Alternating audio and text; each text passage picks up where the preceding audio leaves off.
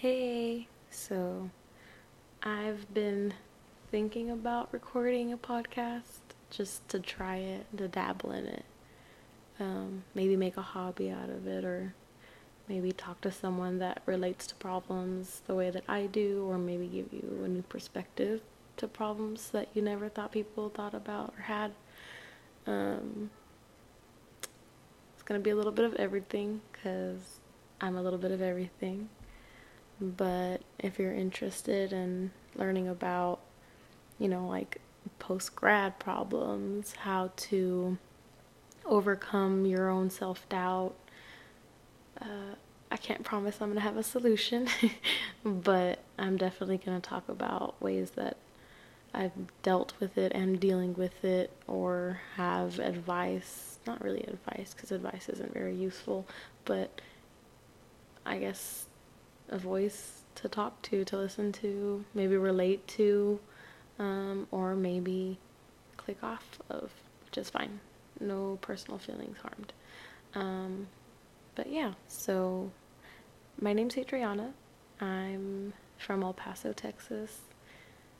For a little bit of background about me, I graduated from Texas Tech with a ma- uh, Bachelor's of Science in Human Sciences, which a lot of people ask me what that is. and the best answer I can give them is my degree is three minors put into one major. So I kind of had like a full spectrum of education based on, you know, like early childhood development, family studies, um, addictive recovery disorders, um, uh, they're all kind of meshed into one major.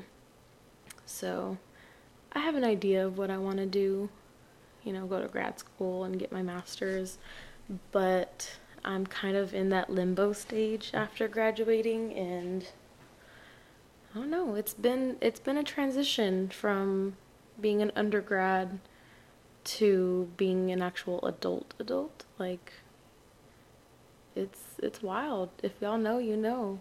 And if you don't, brace yourself. It's not all bad. It's a lot of great things, don't get me wrong. You know, getting to go to concerts, living in a bigger city. I live in Dallas now, more or less. Um, you know, it's it's a whole different world than what I pictured it being. I, I don't know what I pictured it being, but it really wasn't exactly this. I don't think anyone pictures post grad going or I don't think anyone's post grad life goes the way they pictured it because I, I don't know why I thought I'd be rolling in money with, you know, less than five years of experience, but you know, I'm good. I'm happy. I'm learning to adapt and overcome to things that I never knew I was gonna have problems with, like, you know, growing apart from friends um, is a big one, or I think learning how to be more self sufficient and a big one for me has been learning to have different outlets of energy. Like, I don't, as much as I would like to say I work out consistently, I do not. It's usually a motivation thing for me. You know, I've had like the phases where I'm very dedicated and six days a week and I felt great I felt great and you know results showed. But at the same time I was in a very different mental place in my life than I am now. And not to say that either mental space is bad. I think it's just I prioritize things differently and I'm learning to prioritize myself a little bit more which is something that I don't know, I think in undergrad we kind of forget to do cuz it's it's like, well, well, you know, I have this is my me time going to Target with my with my girlfriends or going out on the town or my me time doesn't really matter right now cuz I have an exam to study for or I have an assignment due, you know, like those things get kind of pushed to the back at least for me they did. And I think learning how to use my time in a constructive way has been kind of a struggle I don't know. I wonder if y'all can relate because as much as I enjoy exercising and, you know, feeling good, it's been such like a mental barrier for me to I guess stay consistent with it because my job is so up and down. Like our schedules, yes, we're 8 to 5 back up. So I actually am a admissions counselor for my alma mater for Texas Tech in the DFW area of Texas. Um, so I don't I don't know what I thought admissions counselors did when I was in high school because I I think I talked to mine once or twice, and it's it's a very as other duties assigned job like it's really cool to get to know the back end of recruitment because I'm a person that's always like, well, how does this work? Why does this work this way? Why do they have these systems that aren't in place in other places? I'm very much that person, I, I guess, analytical question person. So I think with working and traveling so much as I do with my job and being on the road as much as I do, um, it's very interesting to have like a very consistent energy flow. I think my energy's been real up and down since I graduated in December of 2018. So like there will be weeks where I'm go go go. I feel good and then there's just been like a very slow dip and it's been very very I guess slow moving and I'm trying to learn how to dig myself out of that. And I know my best friend, she also kind of feels similar, but I think she has a job that allows her to, I guess, motivate herself. She's very creative. She works, um, plug here, shout out Steph. Um, she works for a Latina owned and operated makeup brand in Dallas, Texas. Um, so the brand is called Reina Rebelde, and I'm sorry for putting all your stuff out there. I'm over here marketing. I always market her to everyone that I talk to, and now to y'all. Um, but you know we've had those conversations with our friend amber too from college and gabby about like you know post grad's rough. They graduated before we did and they told us it's a scam right? They always tell us don't do it whatever.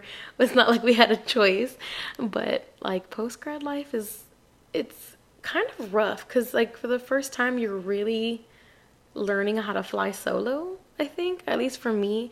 Like my parents don't live anywhere near me. Like kind of my dad lives in Midland, which is like five hours away, and then my mom and my stepdad live in Georgia, which is way too far.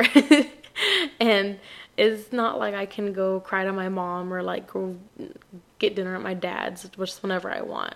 And I think for me, that's been not a hard transition because I never expected it. My dad, my mom, and my stepdad are army, so they are constantly moving, and my dad travels so much from Midland that I don't really have regular schedule of seeing anyone, but I think it's kind of strange, not strange, but it's kind of like it shakes me up to think about wow, like my friends, my boyfriend can go to their parents' house whenever they want and I not start to feel bad for myself, but I think it it makes me feel like oh, like you're really on your own out here. Like I'm not. Like I have people that would go and pick me up if I needed to, if I had a flat tire, you know, but I don't know. I think I have to learn how to think about it in a different way because I think whenever us people in general start to obsess over a certain aspect of our lives that it really boxes us in, right? Like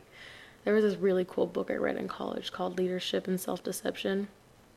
And basically it talked about uh, being in a box, quote unquote, against other people and like, oh, well, you know, Sally Mae or whoever in the office seems like she's having an off day, or maybe she's just mad at me, and you start to give yourself these ideas of they don't like me or a reason to not approach them or whatever based on things that aren't concrete, facts that aren't concrete. So they're not facts. They're they're not there, right? They're fake and you start to act a certain way towards her. It's it's kind of like that old saying like the things that we don't like about other people are really just the things we don't like about ourselves mirrored. And I think more than ever I've started to see that about myself is like I put myself in this box because I have this this very strange misconception that if I come out of my box, it's not safe, right? And that someone is not out to get me, but that if I expose all my fears and and like my weaknesses, my downfalls, that someone's gonna point and laugh. I don't know if that's childish or not, or if anyone else has that feeling, but I think one of those, like being able to talk about it without crying, first of all, is big for me today. So thanks for listening to that. But I, I like with working in a new environment and different people and meeting new people, I put myself in this box, right? And I start to deceive myself, which that book talks about is whenever you become truly unhappy and you start to, it, you know, it's it's a fast sinking ship. Like you start to spiral, right? And I've very much felt that in the past few weeks, and it's been interesting because I've I've started to feel like I'm craving a creative outlet. Like I'm not a very creative person per se. I like I'm a neutrals girl all the way. My closet is shades black of gray, white. Every once in a while I'll have red because I have to for work. but it's I'm I don't think my creative outlet is visual and I think I'm trying to find that. So bear with me as I learn about my creative outlet, right? Eventually I'd like to have like my friends or my boyfriend or or someone that's close to me come on here and talk with me, talk it out and talk about, you know, what they're doing, what how they're feeling, what, you know, help them to get over these kind of hurdles and maybe what's helping them now. Because I feel like it's there's never too many outlets to venture out into and for other people to grasp on. Like who knows, maybe one day someone's going to listen to this and be like, yeah, absolutely. I felt like the exact same way post grad, or I'm feeling the same way now and I'm in post grad, and this may might be two, three years down the road. Who knows? I think it's pretty cool to have this kind of accessibility to information and learn more information. Like, when I was a kid, this was not a thing. Like, we had to pay per song on iTunes or download on LimeWire. I know y'all remember what that is. Like, I know everyone remembers LimeWire.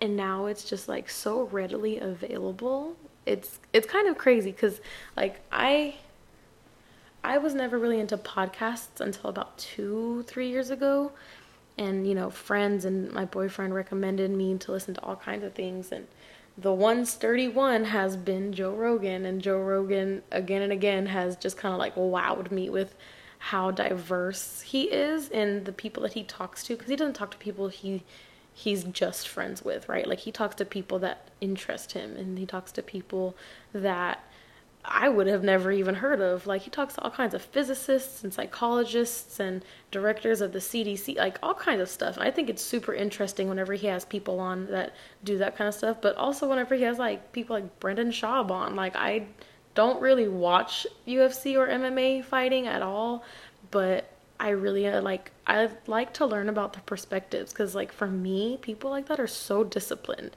and I I'm not a very disciplined person to be honest with you and that's probably why I'm in this repetitive cycle of like oh well I want to be healthy and you know eat grapefruit for breakfast but at the same time here I am munching on a Nature Valley bar pretending it's not like 80 million carbs in the morning like shocking my system. so I really like Joe Rogan's podcast has really taught me a lot and I think has really taught me a lot about myself too and what like how wide my interests are. You know what I mean? Joe Rogan's really cool. Joey Diaz. I listen to his more when I feel like when I feel like I need to learn deeper, if that makes sense. Like Joey, like the, every comedian, of course, is gonna have like a very different past. Every person, everyone, but I feel like Joey's history he talks about and the way that he's transformed himself into the person he is now from the person he was back then. And I won't take away from his story, but you know, if you know Joey Diaz and you've listened to his podcast or any of his stand ups or seen him live, like you know, he's had a very difficult past Um, as is most comedians, like the funniest people always have the darkest histories, and I think that's a testament to how resilient people can be. And I like, I genuinely like to appreciate that in people because, as as dark as their may like the clouds might be, I'm like, you know what? People can bounce back from way worse than I'm dealing with at the moment, and you know they come back twice as hard, and that that kind of stuff really I think motivates me internally to like, okay, you know, pick it up. We're not going to cry about it here. No crying over spilled milk, right? And I think more and more recently I've I've felt that for myself and that I I want to be better. I just don't know where to start, right? So maybe this is a starting point. Maybe I this is I don't know, that felt good to talk about for just 15 minutes. That felt really cool. So stick around if you're interested. if not, it's cool. I'll catch you on the flip side. So, this is just my first one. So, maybe next time I'll have more concrete topics or, you know, give me some feedback. What are y'all interested in hearing? Because I could definitely dive into all kinds of family theories and psychoanalytics, but I'm not an expert. but at the same time, who really is? Gotcha. All right. Bye, guys.